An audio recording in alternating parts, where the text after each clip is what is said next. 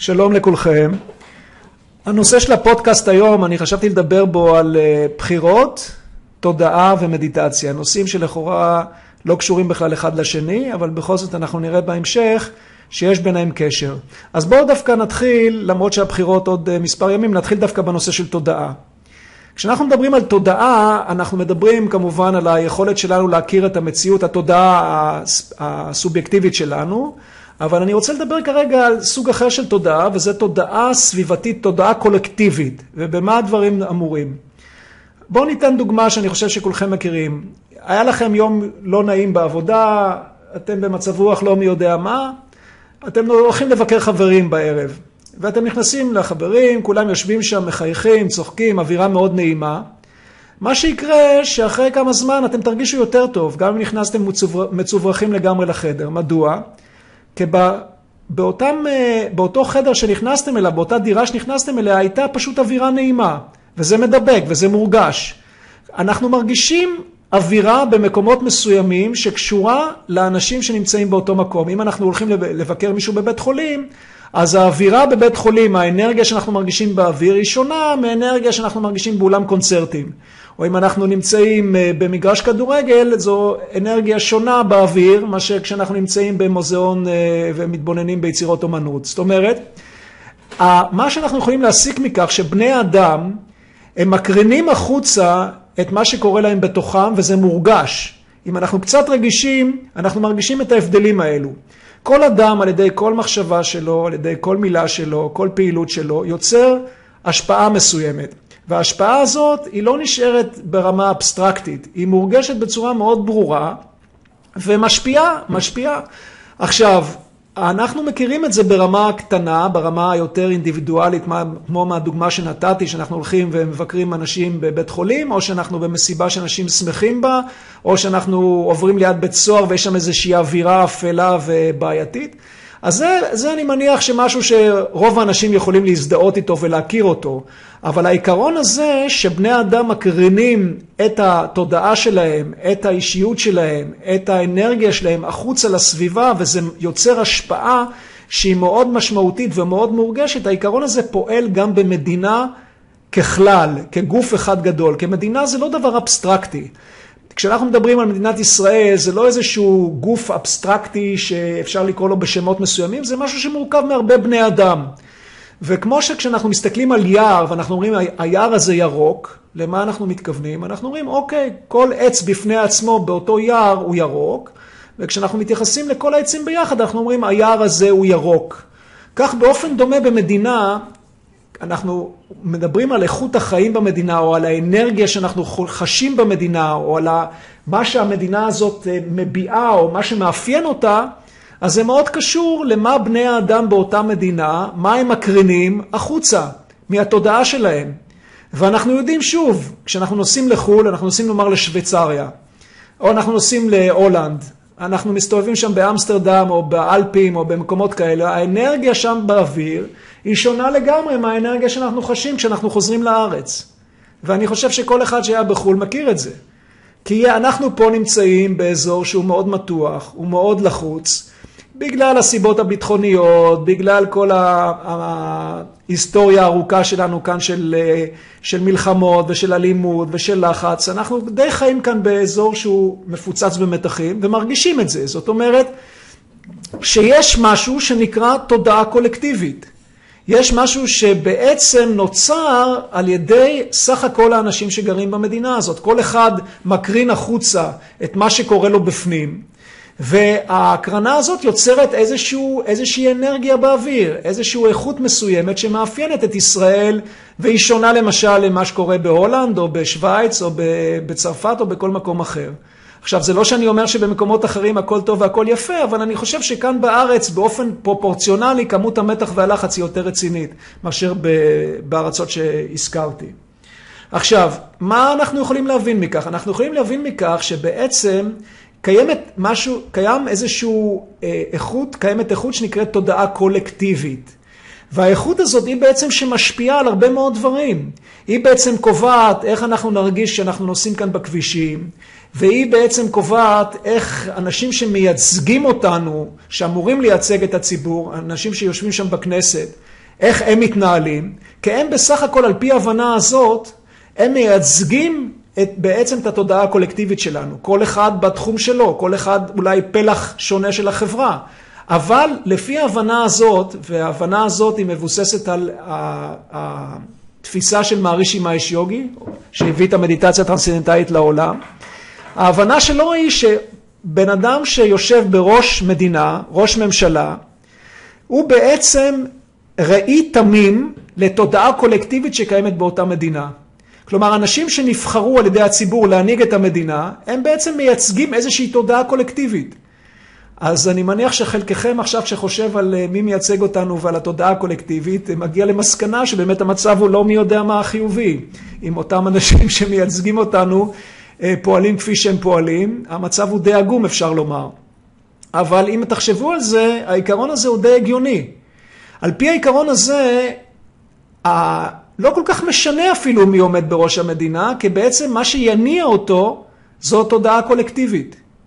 זה מזכיר לי שמנחם בגין עלה לשלטון, הליכוד עלה נדמה לי אז בפעם ראשונה לשלטון, מנחם בגין עלה לשלטון, אנשים אמרו וואו, עם כל העבר שלו, המיליטנטי וכן הלאה, הסיכויים שיהיה פה רגיעה וכן הלאה הם די נמוכים, והוא עלה לשלטון, אני לא זוכר אחרי כמה זמן, סאדאת הגיע לארץ. כלומר, מה אני רוצה לומר בזה? שזה לא באמת קשור בהכרח לאדם עצמו. זה קשור לאיזה שהן אה, נטיות שקורות במדינה שקשורות לתודעה הקולקטיבית. וכשהתודעה הקולקטיבית משתנה, באופן אוטומטי ההתנהלות של האדם שיושב בראש המדינה הזאת, ראש הממשלה, או במקומות אחרים הנשיא של המדינה, ההתנהלות שלהם תהיה שונה. ואם ההתנהלות שלהם לא תהיה שונה, הם יצטרכו פשוט uh, לעזוב את תפקידם ומישהו אחר יבוא במקומם, שייצג בצורה יותר הולמת את התודעה הקולקטיבית. אז שוב, הקונספט הזה נראה אולי אבסטרקטי, אבל אם תחשבו על כך, הוא מאוד מאוד הגיוני. ואם אנחנו לוקחים את זה צעד יותר אה, קדימה, אנחנו מבינים בעצם שמה שחשוב, אם אנחנו רוצים ליצור חברה יותר הרמונית, אם אנחנו רוצים ליצור חברה שלא נראה מסביב שחיתויות, ולא נראה מסביב אלימות, ולא נראה מסביב אה, חוסר סיפוק ומתח והתנהגות אה, אלימה, אז אנחנו צריכים לחשוב איך לשפר את התודעה הקולקטיבית. איך לפרק יותר מתחים מהתודעה הקולקטיבית הזאת, כדי שהכל יהיה יותר רגוע. וברגע שהכל יהיה יותר רגוע, החיים ישתנו.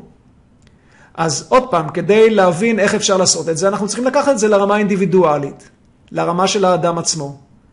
כי אנחנו יודעים, ברמה האינדיבידואלית, כשאדם צובר מתחים ולחצים, בשלב מסוים המתח הזה מתפרץ החוצה, בצורה כזו או אחרת, ואז אנחנו שומעים שלפחות 80 אחוז מכל הבעיות הבריאותיות של אנשים נובעות מסיבות פסיכוסומטיות. המתח הולך ומתגבר, הולך ומתגבר, והוא לא יכול להישאר שם אה, בצורה חבויה. בשלב זה או אחר זה מתפרץ החוצה. אז זה יכול להתפרץ בבעיות פסיכוסומטיות, זה יכול להתפרץ בכל מיני תופעות שקשורות לחרדות, למתחים, בעיות בשינה, הפרעות קשב וריכוז, לחץ דם גבוה, כולסטרול גבוה, הרשימה ענקית. יש רופאים שטוענים שאפילו 100% מכל הבעיות הבריאותיות של אנשים נובעות ממתחים ולחצים. אז זה ברמה האינדיבידואלית, ואנחנו מכירים את זה. אנחנו מכירים אנשים צעירים, מצליחים, שמבחינה כלכלית מצבם טוב, הכל נראה כאילו מבחינה חיצונית הכל טוב ויפה, והמתח הולך וגדל, ובשלב מסוים זה או אחר אנחנו שומעים על כל מיני תופעות של מתח, של לחץ, של התקפי לב, של כל מיני צרות אחרות. אז אם זה קורה כך ברמה האינדיבידואלית, אותו, אותו עיקרון, סביר להניח שהוא גם פועל ברמה הקולקטיבית. ברגע שיותר ויותר אנשים במדינה אוגרים מתח ומשחררים את המתח הזה גם החוצה, בכבישים, בפוליטיקה, בתקשורת, בכל מקום אחר, המתח הזה בסופו של דבר חייב להתפרץ החוצה. ואיך הוא מתפרץ? אז ברמה מסוימת, זה יכול להיות ברמה נגיד משפחתית, אם בתוך משפחה יש בן אדם או שניים שהם לחוצים ומתוחים, גם שאר החברים במשפחה ירגישו את זה, נכון? אם באזור מסוים יש יותר ויותר משפחות שהן מתוחות ולחוצות, זה ישפיע על איכות החיים שם. ואותו סיפור גם ברמה של מדינה. כשרוב האוכלוסייה משחררת מתחים ולחצים, כשרמת המתח עולה ועולה ועולה, בסופו של דבר זה יתפרץ. אז זה יתפרץ, זה יכול להתפרץ בחוסר סיפוק, בהפגנות, בהתנהגות אלימה, בפשע, בתאונות דרכים, וברמה יותר רצינית גם באלימות שמתבטאת במלחמות ומתבטאת בחוסר שקט בגבולות וכל מיני דברים כאלו. אז כמובן אתם אנשים, אתם אומרים לעצמכם, רגע, חוסר שקט בגבולות, הלוא זה תלוי, זה לא תלוי בנו, זה תלוי באנשים שמקיפים אותנו ובפנאטיות שיש שם ובחמאס ובכל מה שאנחנו יודעים, שזה גם נכון כמובן, כי אותו עיקרון פועל לא רק אצלנו, הוא פועל בכל מקום אחר. אז זה תמיד הדדי, זאת אומרת, תמיד ברגע שיש אלימות אה, שמתבטאת במלחמה, אז זה תמיד בצד, במס, ב, בהקשר הזה תמיד יש שני צדדים והם שניהם שותפים לתהליך, זאת אומרת, כשקורה משהו ברמה הזאת, אז אי אפשר להאשים רק את הצד האחר. זאת אומרת, לומר, אוקיי, אנחנו, הכל אצלנו בסדר, והכל כאן הרמוני, והכל יפה ורגוע, ובעצם אלה שמקיפים אותנו, שם יש את הפונדמנטליזם ואת הפנאטיות וכל זה, ומכאן האלימות והמלחמות נובעות, אבל זה לא עובד ככה. כי תמיד לטנגו אנחנו צריכים שני אנשים. ומדינה שהיא בהרמוניה, מדינה שהיא חזקה, מדינה שהכל שלו ורגוע שם, היא גם לא תיצור אויבים. אלימות תיפסק גם ברמה של הגבול עצמו. יש בפיזיקה אפקט שנקרא אפקט מייזנר, שמראה שברגע שיש סדר בגוף מסוים, סדר גבוה, השפעות שליליות לא ייכנסו פנימה. אז uh, יכול להיות שלחלקכם זה נשמע אוטופי וקצת נאיבי, אבל uh, תחשבו רגע על uh, אופציות אחרות. אם אנחנו חושבים על מלחמות, אם אנחנו חושבים על אלימות, מה בעצם האופציה האחרת? אנחנו רואים בתי סוהר ו- ורשויות אכיפה לא מונעות פשע, נכון? הפשעים ממשיכים עם הבתי סוהר ועם העונשים ועם המשפטים ועם המשטרה. וברמה של ה... אם אנחנו מדברים על רמה של מלחמות, אנחנו רואים כמה שישראל עוצמתית וחזקה, ועם כלי נשק משוכללים, וכל כך הרבה מיליונים שמושקעים בנושא הזה של, של צבא וחיזוק וכן הלאה, אנחנו עדיין חשופים לטרור. אנחנו עדיין לא מחוסנים. אנחנו עדיין הטילים לפעמים באוויר, ואנשים מפוצצים את עצמם וכל הדברים האלה, וזה לא פותר את הבעיה. זאת אומרת, שכמה שאנחנו משקיעים לא אנחנו, שוב, זה דבר, זו תופעה עולמית, זה לא שאני חושב שזה רק בארץ, זה בכל העולם. כמה שמשקיעים באמצעי הגנה ומשקיעים בטכנולוגיות חדישות וכל הדברים האלה, אנחנו לא פותרים את הבעיות האלו. כי הטרור והאלימות הם נובעים מסיבות של מתחים ולחצים, וכל עוד הסיבות האלה קיימות, הם ימשיכו לקרות. אז לא משנה כמה שצה"ל יהיה חזק, ולא משנה כמה שכסף יזרום לכל הדברים האלה, עדיין הטרור אם אנחנו לא פותרים את השורש של הבעיה, הוא ימשיך להיות שם. והאלימות תמשיך להיות שם. ובתי הסוהר ימשיכו להיות מלאים. אז כשאנחנו מדברים על אופציה לשנות את המצב הזה, אנחנו חייבים לחשוב בקווים שונים, להביא איזשהו ידע חדש, שהוא לא ידע מקובל, כי בדרכים המקובלות ניסו כבר הכל. האומות המאוחדות ביססו אותם, ייסדו אותם, כדי למנוע מלחמות בעולם, נכון? מאז שהאומות המאוחדות אה, התחילו להתקיים, הגוף הזה נוסד, היו מאות מלחמות בעולם. זאת אומרת, בכל העולם עכשיו, זה לא רק פה בארץ, לא הצליחו ליצור עולם שהוא חופשי מאלימות ומלחמות. שום שיטה פוליטית לא הצליחה לעשות את זה. גם בתקופה הקומוניסטית, גם בחברה שלנו עכשיו, לא משנה שמאל, ימין, מרכז, מערב, לא משנה מה, לא הצליחו ליצור חברה אידיאלית, לא הצליחו ליצור חברה שהיא חופשייה מאלימות, חופשייה מפשע, חופשייה ממלחמות. אז אם לא הצליחו כל כך הרבה שנים בדרכים המקובלות, בפוליטיקה המקובלת, אה, ליצור הרמוניה, ליצור חברה כזאת, אולי שווה להתחיל לחשוב על דרכים אחרות. מה יכולות להיות הדרכים האחרות? אז בואו נדבר על העניין הזה של תודעה ושל האדם.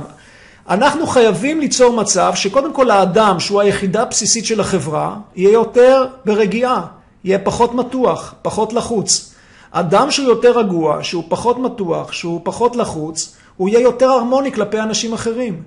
הלב שלו ייפתח יותר לאנשים אחרים. הוא לא יוכל לחשוב על אלימות. הוא יחשוב רק על איך באמת ליצור הרמוניה מסביבו, ושפע מסביבו, והשפעות חיוביות מסביבו. איך אנחנו עושים את זה? איך אנחנו מסלקים מתחים ולחצים? אז כיום הדרך המקובלת, הידועה והאפקטיבית ביותר היא דרך של מדיטציה. אני באופן אישי ממליץ כמובן על מדיטציה טרנסצנדנטלית, שיטה מאוד פשוטה, מאוד טבעית, מאוד חסרת מאמץ, שמאפשרת לנו להפנות את תשומת הלב שלנו פנימה, לעדן את הפעילות המנטלית, להרגיע את כל הסערות, את כל הגלים האלה שאנחנו חווים ברמה המנטלית, ואז ברגע שהרמה המנטלית שלנו נרגעת, באופן אוטומטי הגוף מקבל מנוחה מאוד עמוקה, בגלל הקשר הזה שקיים בין גוף לרוח, ואז מתחים ולחצים יכולים להשתחרר, מכיוון שבחיים מתח משתחרר על ידי מנוחה. אז אנחנו הולכים לישון בלילה, השינה מסוג... מסוגלת לסלק משהו מהעייפות, אבל לא מספיק בגלל שכמות המתח היא כל כך גבוהה. מדיטציה טרנסצנדנטלית נותנת לנו מנוחה סופר עמוקה, ואז מתח ולחץ משתחרר. מתחים משתחררים, החיים נראים אחרים. זה ברמה האינדיבידואלית, וזה כיום, יש על כך כל כך הרבה מחקרים המדעיים. יותר משישה מיליון אנשים בעולם מתרגלים מדיטציה טרנסצנדנטלית, יותר משישים אלף כאן בארץ, זה עובד. ברמה האינדיבידואלית אפשר לספר סיפורים על כך מפה ועד אה, הודעה חדשה.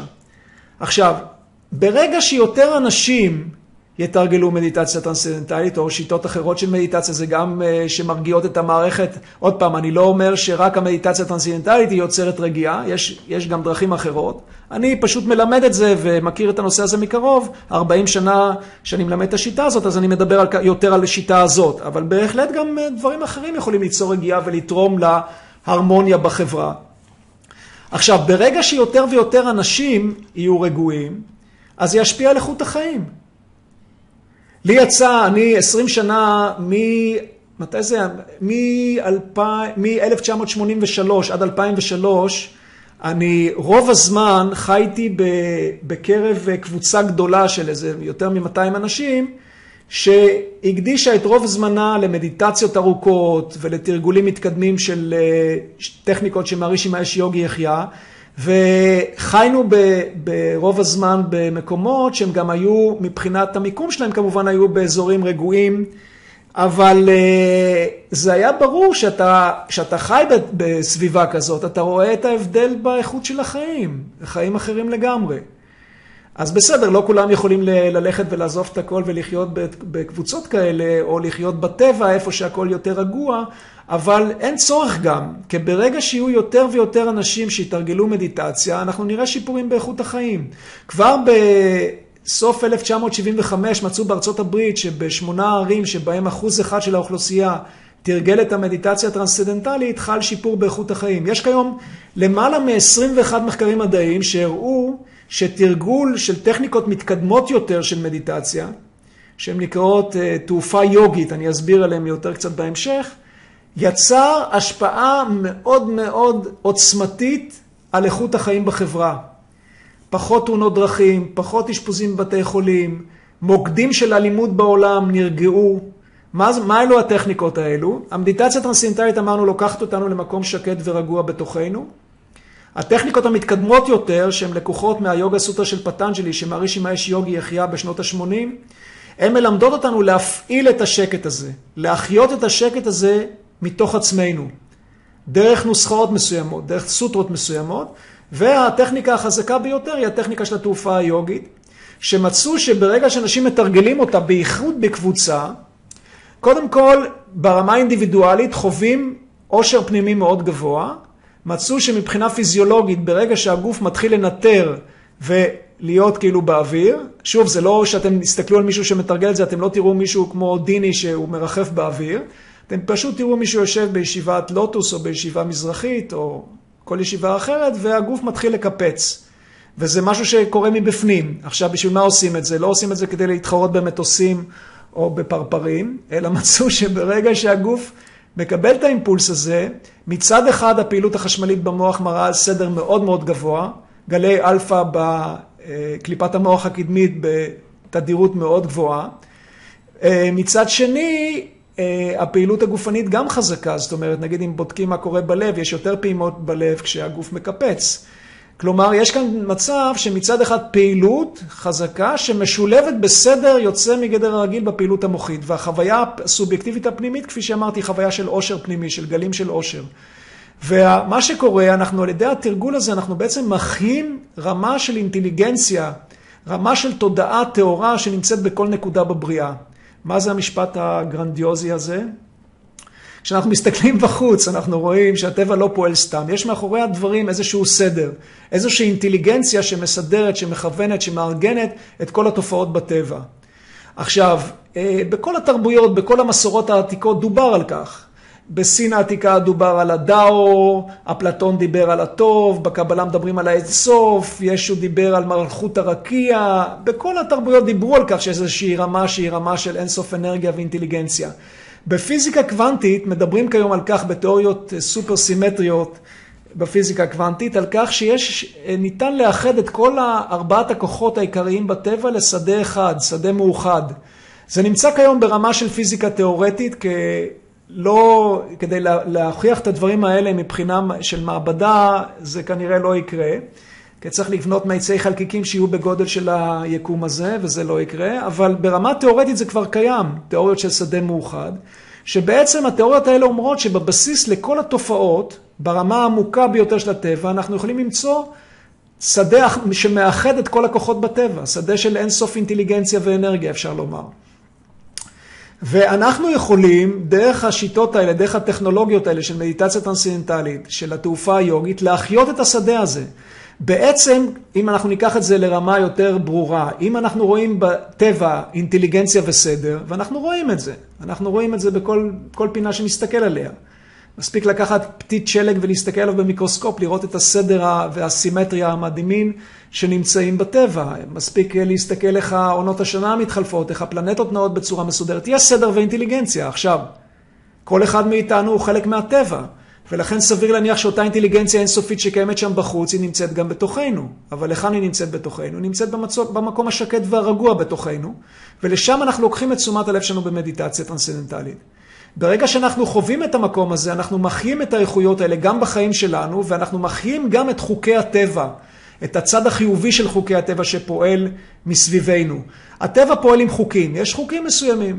יש חוקים שאחראים ליצירה, יש חוקים שאחראים להרס של דברים, יש כל מיני סוגים של חוקים שפועלים בטבע. ואנחנו, כל החוקים האלה בעצם נובעים מאיזשהו שדה מאוחד אחד. ואם אנחנו נוכל להחיות את השדה הזה, אנחנו בעצם נוכל יותר ויותר לחיות בתיאום עם חוקי הטבע. וזה קורה ברמה האינדיבידואלית, שזה יותר פשוט להבין, כי ברמה האינדיבידואלית אנחנו רואים, אנשים מתרגלים מדיטציה טרנסצנדנטלית, חווים בתוכם שקט רגיעה, באופן אוטומטי יש המון שינויים בחיים, פחות חרדות, פחות מתחים, פחות לחצים. אנשים מדווחים שהם מרגישים שהם פועלים יותר ויותר בהרמוניה עם הסביבה. אם הם היו צריכים בעבר להשקיע המון מאמץ כדי להשיג כל מיני דברים בחיים, אחרי תקופה מסוימת של מדיטציה הם מרגישים שהדברים פועלים בצורה יותר חלקה. אנחנו צריכים פחות להזיע כדי להשיג את הדברים שאנחנו שואפים אליהם. מדוע? כי אנחנו פשוט מתחברים יותר ויותר לאותו מקום שקט בתוכנו, שכל הטבע, כל האינטליגנציה שפועלת בטבע, היא נמצאת שם במקום השקט הזה. ואז באופן טבעי החיים שלנו נעשים יותר בהרמוניה עם הטבע, בהרמוניה עם חוקי הטבע. אז זה ברמה האינדיבידואלית, וברמה הזאת, יחסית זה פשוט להבין. ואנחנו רואים את זה, ב... תשמעו, אני מורה למדיטציה טרנסצנדנטלית 40 שנה, לימדתי יותר משלושת אלפים אנשים כיום, אני רואה את זה, על ימין ועל שמאל, אנשים שאחרי תקופה מסוימת של מדיטציה מדברים על כך שהדברים באים להם יותר בקלות. הם צריכים פחות להיאבק עם דברים, הם צריכים פחות להזיע, פחות להיכנס לכל מיני עימותים. הדברים נעשים הרבה יותר פשוטים, הרבה יותר קלים.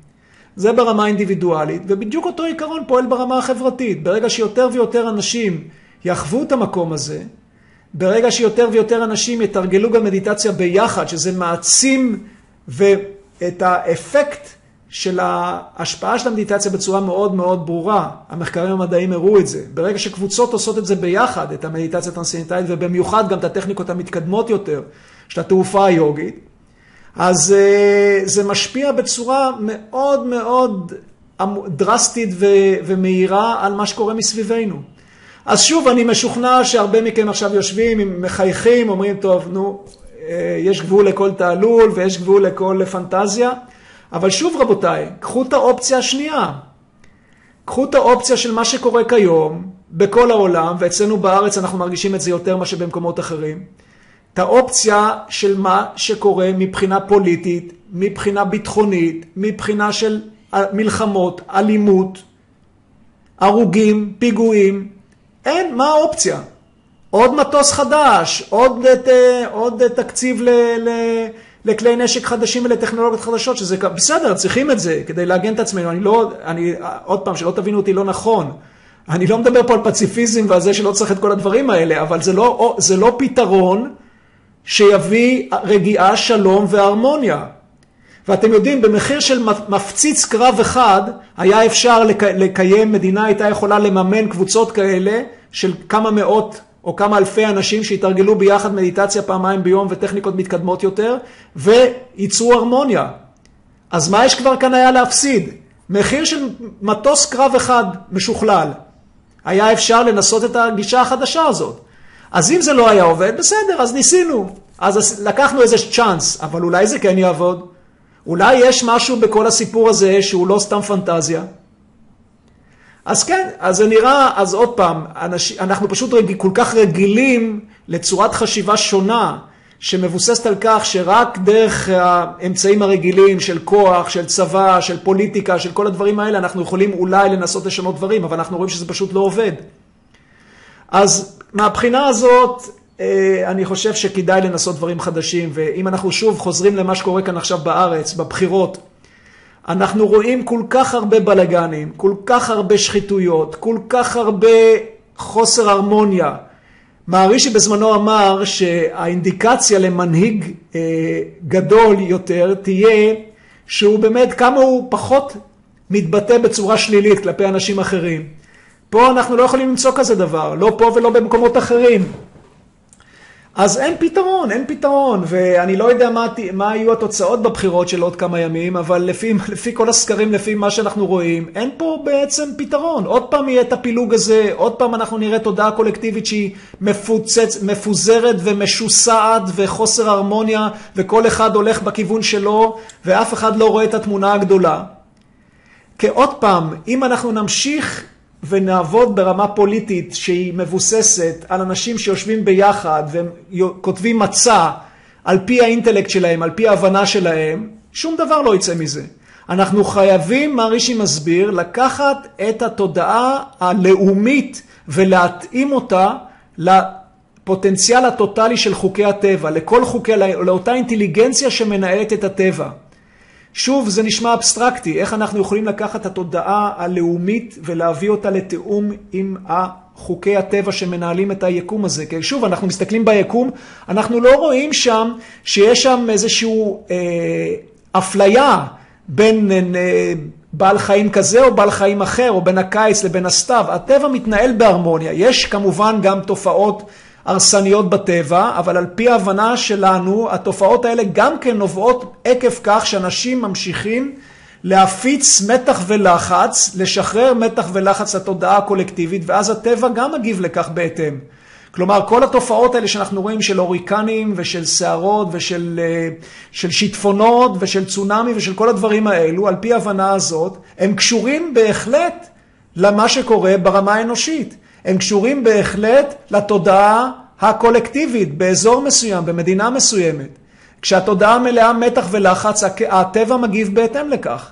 אז שוב זה נראה אבסטרקטי, בסדר, אז זה נראה אבסטרקטי, אבל אה, אין, היות ואין אופציות אחרות לנסות לשנות את הדברים, נראה לי שהאופציה של שיפור התודעה, שיפור איכות התודעה על ידי מדיטציה, על ידי קבוצות גדולות של אנשים שהתארגלו ביחד מדיטציה וייצרו יותר הרמוניה ויותר שלווה ויותר רגיעה, האופציה הזאת נראה לי היא האופציה היחידה. ואז אולי כשאנחנו נגיע לבחירות אנחנו נראה תמונה אחרת. כיום אנשים הולכים להצביע, אנשים אומרים, שמעתי את זה מכל כך הרבה אנשים, אין למי להצביע, כי פשוט אנחנו מסתכלים מסביב ומה שאנחנו רואים זה תמונה די חשוכה. עצוב מאוד, אבל מה לעשות? זה מה שקורה כיום. אז טוב, אני עדיין חושב שאנשים צריכים להצביע, וכל אחד צריך על פי אה, ההרגשה הפנימית שלו ללכת ולהצביע למי שהוא חושב שהוא הכי יכול ליצור כאן איזשהו שיפור או איזשהו שינוי, אבל התמונה היא די עגומה. ואני חושב שאם אנחנו לא ניקח באיזשהו שלב אה, דרך חדשה, אנשים לא יגיעו למסקנות חדשות שצריך לשנות דברים, הדברים לא ישתנו בדרך הזאת. אז טוב, אז זה היה לקראת הבחירות. אני יודע שוב שהדברים לרובכם בטח נשמעים קצת בשמיים ואבסטרקטיים, אבל נסו לך לקחת את זה מהרמה של האדם עצמו, להבין עוד פעם את הנקודה הבסיסית הזאת. שכפי שאנחנו משפיעים על הסביבה הקרובה שלנו, אם זה חברים, ואם זה משפחה, ואם זה עבודה, אז כך באופן דומה, יותר ויותר אנשים במדינה, הם בעצם משפיעים על כל מה שקורה מסביב, וגם על הטבע. אז אם אנחנו רוצים ליצור שינויים, אנחנו צריכים לדאוג לעצמנו קודם כל, כדי להרגיע את המערכת שלנו, כדי לסלק את המתח והלחץ, לסלק את החרדות, לחיות בצורה יותר בריאה, לחיות עם יותר עושר, וגם ברגע שזה יקרה יותר ויותר, גם לנסות להביא את הידע הזה לכמה שיותר מקומות, שיהיו יותר קבוצות של אנשים שעושות מדיטציה ביחד, ואיכות החיים אז תיראה אחרת לגמרי.